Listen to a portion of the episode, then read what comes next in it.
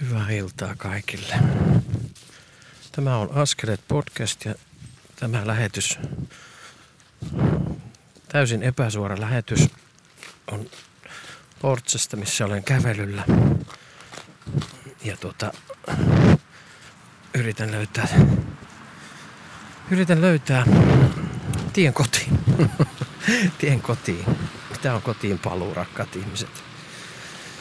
Tänään on nyt ihan täydellä tyhjyydellä lähdetty. Jos on, jos on aina, josko se olisi ainakin, niin, niin ainakin nyt. Tämä on täyttä tyhjyyttä nyt juuri, juuri tällä hetkellä. Minä lähden kävelemään ja en tiedä mitä tapahtuu. Josko ikinäkään tiedän. Joo, milloinkaan. Onko se siinä sitten tavallaan se koko idea, että ei, ei tiedä. Joo, tänään on ollut, mitä tänään on tapahtunut, rakkaat ihmiset? Tänään on tapahtunut erilaisia kohtaamisia. Mitä on tapahtunut? Voiko kohtaaminen tapahtua? Ehkä, mutta on tapahtunut erilaisia ihmiskohtaamisia ja se on kivaa. Olen kohdannut erilaisia, eri ikäisiä ihmisiä, saanut olla kohtaamassa. Se on hienoa. Ja kuulkaa rakkaat ihmiset, tuossa mietin muutamia päiviä sitten, että palaisinko minä opettajahommiin. Siis kävin tätä dialogia itseni kanssa. En mitenkään ihan tosissaan vielä, enkä ehkä tulekaan mun olemaan tosissani sen suhteen, mutta dialogia minä kävin tosissaan. Eli pohdin sitä tietyllä tavalla, niitä näkökulmia, että, että tota, mitä se tarkoittaisi, jos, jos sitä sitten olisi opettajahommissa. Mikä on se, mitä se, mitä se niinku tarkoittaa? Ja sitten minulla tuli, kun luojan tilauksesta, niin tuli tota... joku se aivan selkeästi jotenkin väsyneiden opettajien link, linkki. Joku opettaja pitäisi valita, valita eduskuntaan ja kertomaan, että opettajat ovat väsyneitä. Ja siihen olisi pitänyt siihen vastata siihen kyselyyn. Minä johonkin vastasinkin jo, mutta sitten mä olin, että en minä oikeastaan edes ajattele näin.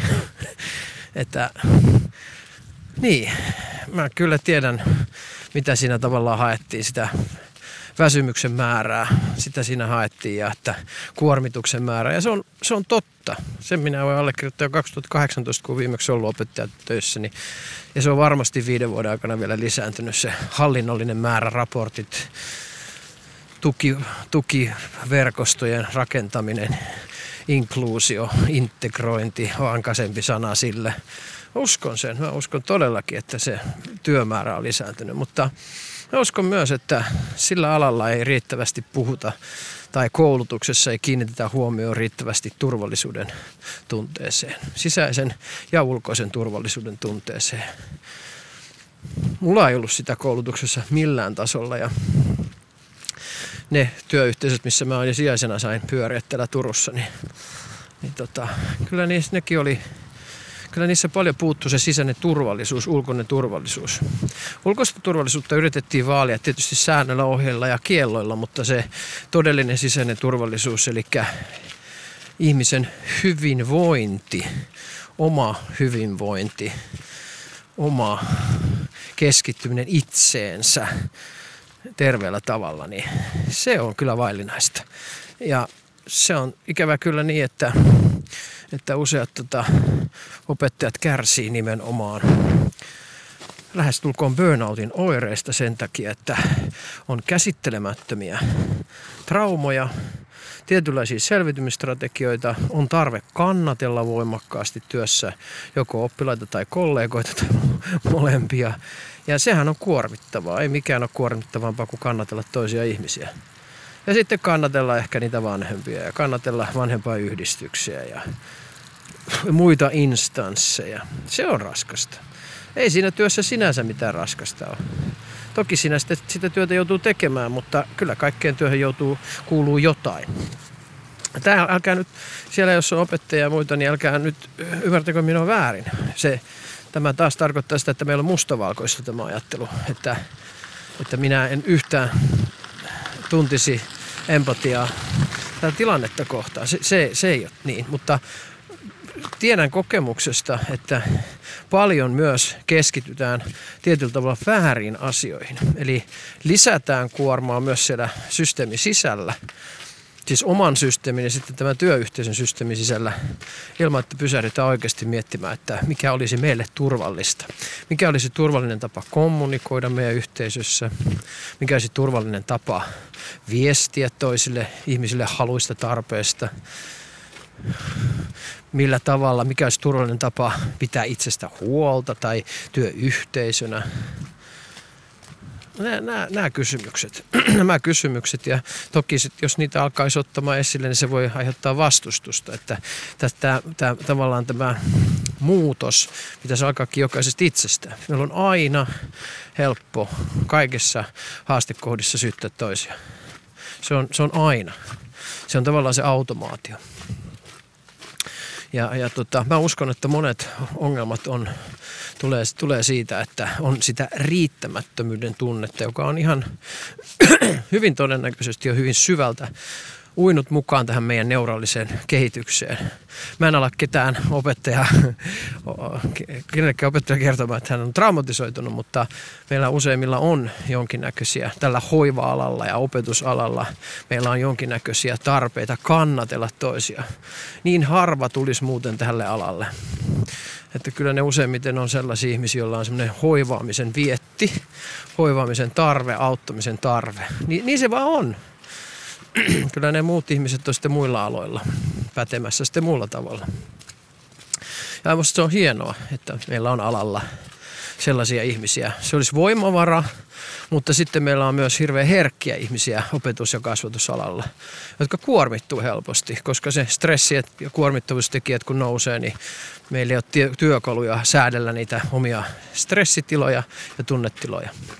Niin, tiettekö kuulokaa, minä jätin siihen vastaamatta, koska mä ajattelin, että tämä on nyt niin iso syvällinen haaste, joka ei vaan niin kuin poistu sillä, että, että ulkoisia turvallisuuden tekijöitä vahvistetaan tai poistetaan tai muuta. Että tässä pitäisi käydä niin kuin erilainen debatti tällä, tässä kasvatusalalla ja se, myös traumainformatiivisuus, sitä pitäisi lisätä, mutta opettajat ei ole kauhean valmiita välttämättä siihen. Anteeksi, jos mä yleistän, osa opettajista varmasti on, mutta ala yleisesti, niin Niin ei, ei ole sille vielä valmis. Jos, jos sitä pystyttäisiin paljon lisäämään enemmän, niin uskon, että myös ymmärrettäisiin niin kuin opettajina kasvattajina, että mistä lasten haasteet tulee. Ja kyllä mä koen, että mä oon tässä kohtaa valmis puhumaan ihan omana itsenäni tästä, omasta prosessista, että minkälainen mä oon ollut kasvattana ja minkälainen musta on tullut kasvattana vasta siinä vaiheessa, kun mä oon, mä oon alkanut ymmärtämään, että kysehän ei ole lapsen haasteista, vaan sen ympäristön ja sitten ympäristössä olevien kasvattajien haasteista. Et meidän täytyisi oikeasti alkaa pohtimaan sitä, että millaisia kasvuympäristöjä me luodaan. Ja mehän ei voida opettajana tietenkään olla terapeutteja, mutta meillä on hirveän iso vaikutus sille, että ö, instituutiona, että minkälainen turvallisuus me luodaan sinne, sinne tota noin, niin, yhteisöön. Että lapsella olisi riittävästi turvallisuustekijöitä omassa olemuksessa, omassa olemisessaan.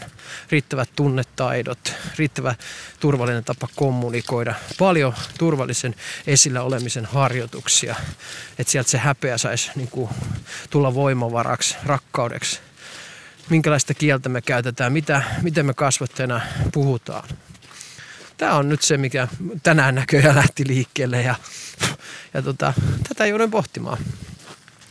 On se tänään ollut muutenkin ehkä esillä jälleen.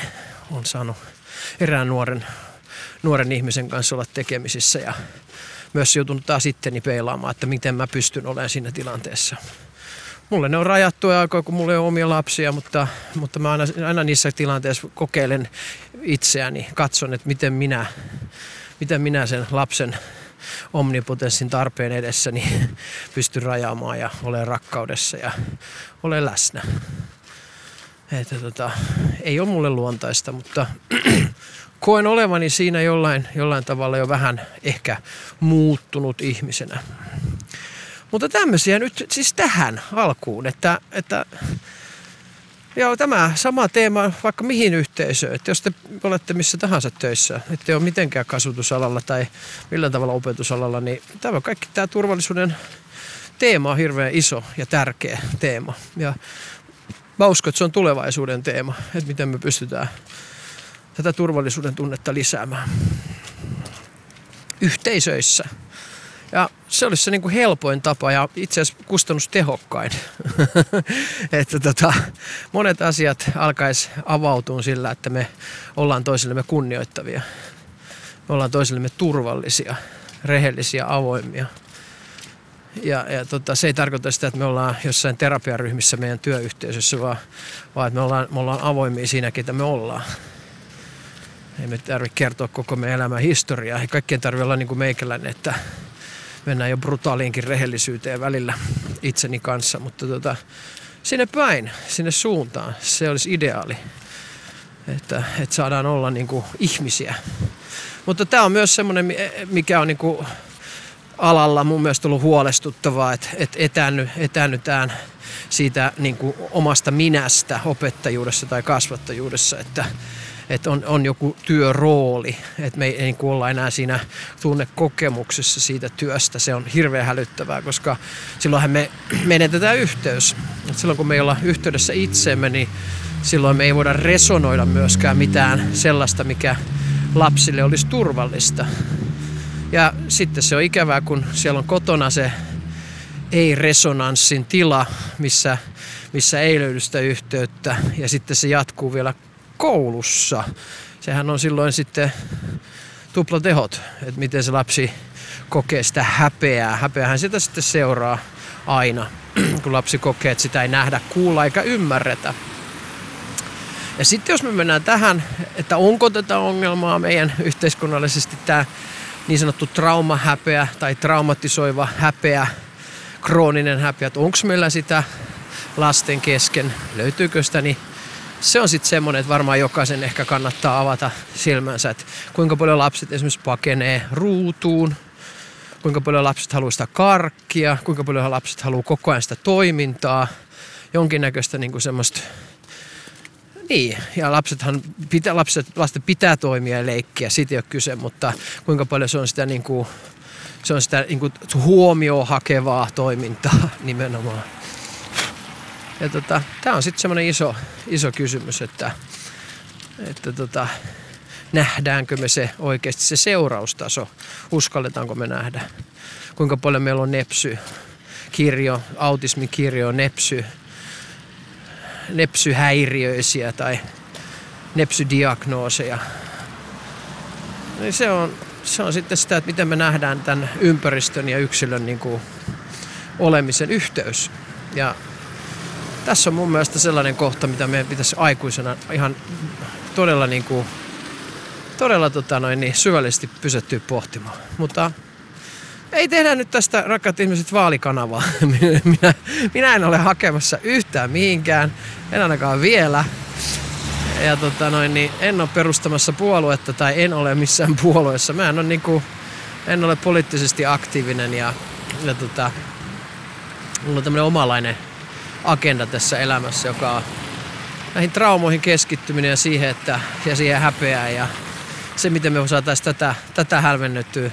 Tässä suomalaiskansallisessa häpeä, häpeän kontekstissa, niin siinä on, kyllä, siinä on kuulkaa ihan riittävästi hommia minulle. Joo. Joo. Minä hyppään aiheesta toiseen, ettei minä mene tuolla pelkässä syvässä vedessä pa- paatoksen parissa. Mä oon nukkunut kuulkaa nyt viime öinä niin paljon. En tiedä, onko nukkunut liikaa. Ja se on kyllä ehkä allergia-aika myös, eli se on nyt kuulkaa kevät jälleen. Ja, ja tota, se tarkoittaa sitä, että minua alkaa piiputtamaan. Ja se on aina tämä. Mä muistan nämä ikuisesti nämä kevätpäivät, kun, kun silloin tuli oikeasti sieltä opettajahommista kotiin niin, ja ulkona oli liikuntaa paljon ollut. Niin mä otin välillä semmosia tunnin kahden päikkäreitä niin kuin kevyesti.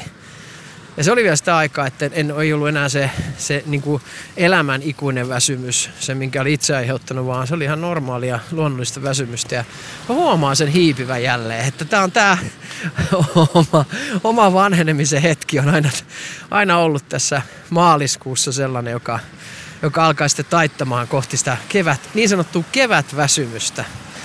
Mutta tota, ei se kevätväsymys on siinä ja joskus se on marraskuun väsymys ja joskus se on kevätväsymys ja so not.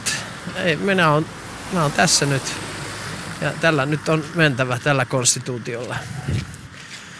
Joo, tänään on ollut tosiaan teemoja asiakaskohtaamisissa.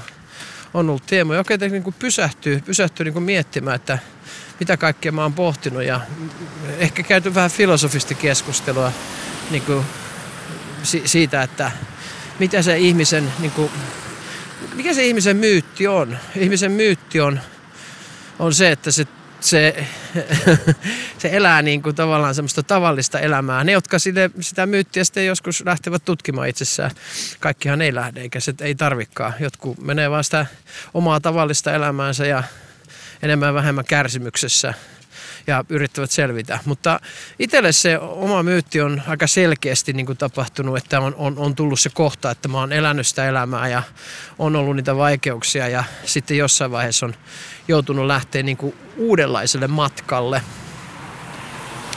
Ja tämähän on tämmöinen niin kuin mä oon aika semmoinen klassinen shamaanitarina. Äkä nyt, äkä nyt tuota siellä luulko, että minä sekoilen täällä, mutta sekoilen vähän. Mutta toi, että shamaanihan on sellainen, joka, joka lähtee metsään jonnekin, viettää tietyn määrän yksinäisyyttä ja tulee takaisin niin kuin jonkun ratkaisun kanssa. Ja tämähän on niin kuin myytti. Tämä on niin kuin Hero's Journey, eli tämä on tämä, on tämä mytologia. Ja tänään puhuttiin siitä myös ja mä myös sanoin, keskusteltiin tästä, mä kerroin, että, että kun puhuttiin tästä, että, että kaikki asiat on tullut helposti tavallaan, tietyllä tavalla helposti elämässä, että on onnistunut ja asiat niin kuin onnistuu ja, ja on hienoja asioita, tapahtuu isoja asioita ja niin kuin ulkoisesti. Ja silti se ei tunnu välttämättä, niin kuin se ei tunnu merkittävältä, että jotain puuttuu. Ja mä oon sitä mieltä, että, ja sanoinkin, että mun mielestä silloin kyse on aina oikeastaan siitä, että me ollaan ehkä ymmärretty oman lapsuutemme kautta sen menestymisen tunne väärällä tavalla. Eli väärällä tavalla tarkoittaa sitä, että niin kuin oikealla tavalla kyllä, adaptaation kautta, että se on ainoa niin kuin oikea tapa ollut, ollut olla siinä tilanteessa, mutta se on sellainen tapa, että me katsotaan niin kuin itsemme objektinomaisesti ja me ei koskaan oikeastaan koeta sitä sisäisen menestyksen tunnetta. Ja sisäinen menestys on sitä, että mä koen olevani merkityksellinen. Ja merkityksellisen, merkityksellisyyden kokeminen perustuu siihen, että mä teen sellaista asiaa, mikä on ihan niin lähellä mun sydäntä kuin vaan voi olla. Ja tässä se usein se ihminen menee ohi. Eli se joutuu katsoa lapsuuden takia itseään, itseään objektinomaisesti, kirjaa ympärilleen objekteja, siis käsitteitä, eli titteleitä, tutkintoja, autoja, perhettä, mitä se ikinä onkaan. Ja ne on ihan inhimillisiä asioita. Niissä ei ole siis mitään vikaa.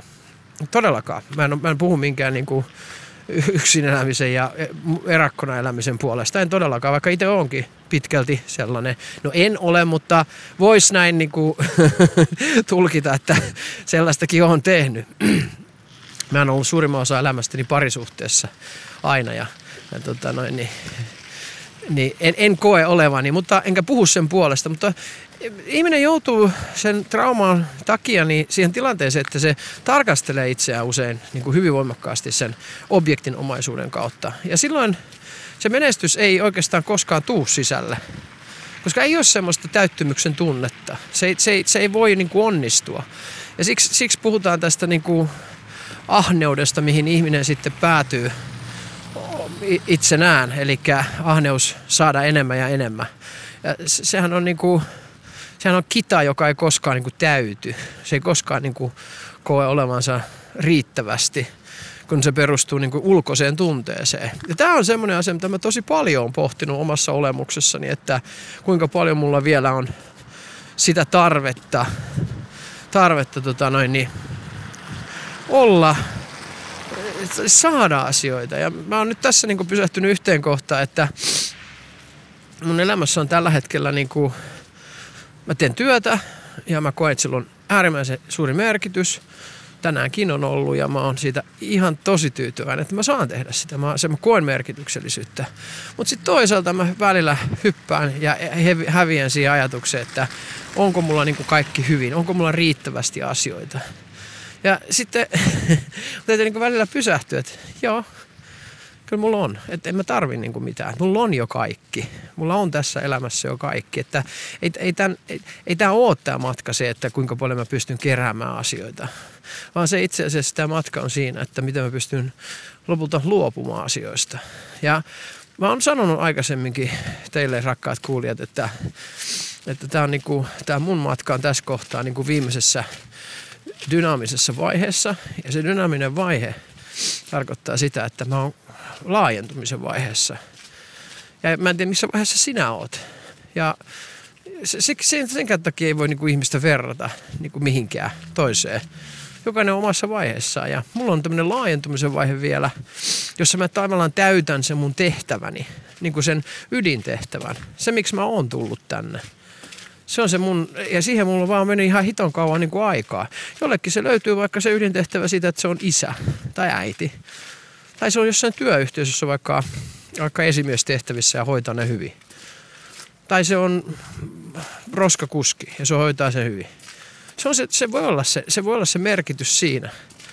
Minä en tiedä, mä en, sitä mä en ala arvottamaan, mutta se merkitys, tuntu, merkityksen tunne täytyy tulla siitä, että mikä on se toive itsellä, mikä on se niin kuin aito ideaali. Ettei se ole vaan, että mä tyydyn johonkin asiaan sen takia, koska häpeästää kaikki muut. Vaan, vaan nimenomaan, että mä, mä toivon, että jokainen, niin kuin minäkin, niin löydetään se oma täy, täyden potentiaalin tila. Ja tätä mä oon paljon pohtinut ja mä haluan tästä ehkä avata vähän, että mä oon paljon pohtinut sitä, että mä, siis usein mä oikeasti pohdin sitä, että miksi mulle tulee ihmisiä, jotka on käynyt psykoterapiaan kolme vuotta. Tai on käynyt vielä päälle sitä, vaikka viisi vuotta. Miksi mulle, miksi mulle tulee niitä ihmisiä? Mikä tässä on tässä systeemissä? Koska mä, mä kuulen, että se on auttanut. Mä, mä kuulen sen, että siitä on ollut hyötyä. Mutta miksi ne tulee vielä hakea jotain? Mikä, mikä se niinku on? Et, o, tavallaan se, siis se, se ajatus jo siitä, että et mä, mä toivoisin, että sen niinku tietyn X-ajan kuluessa ihminen ymmärtäisi, että sen uuden hakeminen ensinnäkään se ei ole niinku merkityksellistä, vaan pitäisi pysähtyä siihen, niinku, että kuka minä olen. Ja, ja mä uskon, että siinä on vaan se, että me, et, et, et, ympärillä olevat auttajat ei ole pystynyt er, niin kuin ymmärtämään, että tämä terapeuttinen matka, tää, tämä itsekasvun matka, niin se koostuu kahdesta. Jos me aletaan niin kuin toisen ihmisen luona käymään, siis vaikka terapeuttivalmentaja, niin siinä on yksi osa sitä, mutta sitten se toinen osa on siinä asiakkaassa itsessään. Ja se on se tärkein osa. Ja jos ei meillä ole siihen työkaluja antaa, meillä on, meillä on, meillä on antaa jotain olemisen tilaa, yhteyttä, semmoisia harjoituksia tai, tai tota tapaa, että se asiakas oppii olemaan itsensä kanssa, niin silloin se tekee kerran viikossa sen puhdistusmatkan. Se on niinku rippituoli. Se on niinku, se on niinku, se on niinku rippituoli nimenomaan katolisessa kirkossa, mihin ihminen tulee sitten ja kertoo, että mikä sitä vituttaa. Ja sitten se itkee vähän lähtee pois. Ja mä en usko siihen. Mä uskon siihen, että se voi auttaa hetkellisesti, mutta mä, mä en usko siihen, että se on, se on niinku kestävä ratkaisu. Ja mä en usko ollenkaan, että se on tässä tota, mielenhoitamisen järjestelmässä mielen ja kehon, koska mun mielestä niitä ei voi mitenkään erottaa toisestaan, että se on se kestävä ratkaisu. Ja mä uskon siihen, että meidän täytyisi pystyä luomaan niin kuin psykoterapia tekee ja, ja tosi moni muu auttava tota noin niin, tapa, miten mä nyt sen sanoisin. Voi olla vaikka jotain hoitoja, mitä tahansa hoitoja. Niin tota, mä uskon, että meidän tärkein tehtävä on tietysti luoda se turvallinen tila. Ja siis, jollei turvalliseen tilaan pysty, jos ei sitä pysty niin kuin luomaan itse niin kuin siinä, siinä tota noin niin. Nyt täällä tanssitaan, onpa hienoa. Täällä on, täällä on tota latinoa. Tsa tsa tsa, onpas komeata meininkiä. Paljon, paljon porukkaa. hienoa. Joo, nytpä pakko mennä pois, kun alkoi katsomaan, että kuka siihen ei tuijottamaan ja puhuu samalla johonkin apua. Mutta mihinkähän mä jäin? Joo, siis mä, mä koen, että tämä tää, niinku, tää, tää, tää tarvii niinku syventymistä siihen, että ensinnäkään mä ajattelen näin, että jollei, jollei, jollei se kohtaava ihminen pystyy luomaan turvallista tilaa, niin se on se, mitä asiakkaan pitäisi niinku pystyä jotenkin arvioimaan. Että onko sillä turvallisuuden tunne? Et sehän on niinku hassu, että ihminen menee vaikka kaksi vuotta ihmisen luo, jonka kanssa sillä ei ole turvaa. Siis alussahan se voi olla luonnollista, koska se turvattomuuden tunne on niin voimakas ja jopa turvallinen ihminen voi herättää turvattomuuden kokemuksia. Tämä on siis näin paradoksaalista tämä traumatoipuminen on, mutta tota, jos X ajan kuluttua se ei vieläkään niin kuin tavallaan se turva tuu, Niin, niin se tarkoittaa sitä, että, että silloin, silloin minä, jos kyseessä on minä, että vaikka puoli vuotta mä teen asiakkaan kanssa töitä, niin jos mä en ole pystynyt luomaan sitä turvallisuuden tunnetta, niin silloin mussa on se haaste. Se on kyllä minussa se haaste, eikä siinä asiakkaassa. Se on eri asia, että jos joku tulee kolmeksi kerraksi ja tekee siitä sitten omia johtopäätöksiä, niin sille mä en voi mitään, mutta jos ihminen tulee mun kanssa tekemään töitä vaikka puoli vuotta, niin mä melkein lupaan, että me löydetään jonkinnäköinen turvan tunne. Ja se on se lähtökohta sille toipumiselle. Se on se ensimmäinen juttu, että meillä on turvallinen tila. Se on symbolinen tila. Se tarkoittaa sitä, että me voidaan symbolisella tasolla puhua asioista, jotka on niin kuin totta sen meidän tapaamishuoneen ulkopuolella. Ja se on kaikista tärkeintä, että me pystytään olemaan, olla, olemaan niin kuin totta, mutta silti se elämä ei ole siinä, vaan me pystytään käsitteellistämään, analysoimaan, ymmärtämään. Se on tärkeä juttu. Eli turva, se miten mä käyttäydyn sitä asiakasta kohtaan, miten mä, miten mä puhun, miten mä katson, millainen mä oon. Ne on niitä asioita, mitä, mä, tota noin, niin, mitä mun täytyy oppia ihmiskohtajana hallitsemaan itsessäni. Ja tämä ei tuu, tämä hallinta, ennen kuin, ennen kuin me ollaan tota noin, niin itse valmiita tekemään sitä omaa matkaamme ja ymmärretään sen merkitys, sen turvallisuuden merkitys. Mutta toinen ihan yhtä tärkeä juttu on se, että me annetaan sille asiakkaalle työkalut säädellä se omia tunteita. Erilaisia tapahtumia tai tota, työkaluja meillä voi olla antaa. Siellä voi olla erilaisia metodeja. Mutta mä itse koen, että se, minä olen päätynyt siihen, että se kaikista tehokkain metodi on sellainen, joka samalla purkaa sitä, sitä traumaa. Eli mä en tiedä, voiko traumaa purkaa, se on ehkä väärä verbi, mutta mä sanoisin, että kohtaa sen traumas, kohtaa niitä traumaa jääneitä tunteita. Eli mä käytän symbolina sisäinen lapsi. Eli me luodaan tämmöinen sisäinen, sisäisen symboliikan maailma. Siksi se on niin kuin sitä, mitä me luodaan. Eli meillä on se ulkoinen symbolinen tila, jossa me puhutaan elämästä niin kuin vertauskuvina tietyllä tavalla. Elämä ei ole siellä niin kuin just se, mitä tapahtuu, vaan me palataan siihen, reflektoidaan, mietitään tulevaisuutta, et cetera. Mutta se sama symbolinen maailma meidän pitää luoda asiakkaan psyykkeen sisälle ja kehon sisälle. Että se asiakas oppii tunnistamaan itsessään olevia muutoksia. Eli neurofysiologisia muutoksia ja sitten psyykkeen muutoksia. Ja nämä menee yhdessä. Eli ihan ihmisyyden muutoksia. Suojaosien reagointia, minätilojen muutoksia, affekteja, emootioita, tunteita. Millä me nimetään sitä? Ja, ja tämän, tämän prosessin ymmärtäminen, että tämä on sisäisen turvan luomista, sisäisen turvallisen tilan luomista, niin tämä on, niin kuin, tämä on vielä tärkeämpää kuin sen, tai sanotaan näin, että tämä ei toteudu ilman ulkoista turvaa, mutta ulkoinen turva menettää merkityksensä, jos tätä sisäistä turvaa ei pystytä luomaan. Ja sisäinen turva on mulle sitä, että asiakas oppii ymmärtämään omat suojaavat mekanismit. Eli että asiakas ymmärtää sen, että mitkä osat hänessä aktivoituu. Mitä tapahtuu sen jälkeen, kun esimerkiksi häpeä laukeaa? Olenko mä puhumatta? Olenko mä kynnysmatta tässä tilanteessa jälleen? Vetäydynkö mä? Hyökkäänkö minä?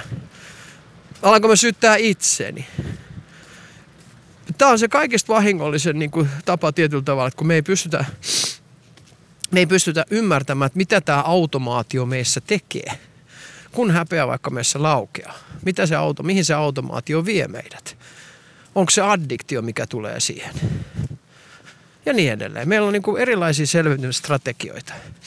Ja siksi tämän sisäisen tilan symbolinen käsitteellistäminen, se on niin kuin äärettömän tärkeää. Että me pystytään, niin kuin, että se, se asiakas ymmärtää, että sillä on yhteys itseensä. Ja se ei ole pelkästään kognitiivisella tasolla, vaan se on kehotasolla. Että mä ymmärrän tämän tunteen ja automaation niin kuin yhteyden. Minä olen, rakkaat nyt ihmiset, selittänyt teille tuota, tämä mun kehollisdialektisen terapian niin kuin kaksi suuntaviivaa ja, ja toiminnan keskiötä. Ulkoinen turvallisuus, siellä oleva symbolinen tila, missä voidaan käsitellä kaikkea elämään liittyvää pintatasolla varsinkin. Ja sitten meillä on sisäinen turvallisuuden tila, eli symbolinen tila sisällä, asiakkaan psyykkeen sisällä, jossa me ymmärretään neurofysiologisesti ja psyykkeen selvitysstrategioita seuraten se, että mitä tapahtuu, kun joku tunne meissä aktivoituu. Ja mä yritän löytää sen, että mitä tapahtuu, kun meidän häpeä aktivoituu, koska se on se useampi, usein, useimmiten se meidän kaikista haastavin tunne. Se aiheuttaa meissä ne suurimmat haasteet. Tämä oli, tämä oli tällainen iltaluento, rakkaat ihmiset, teille.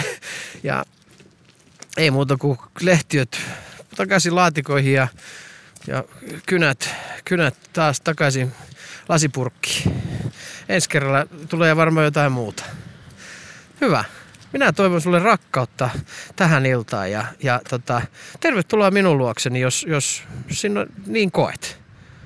Hyvä. Namaste.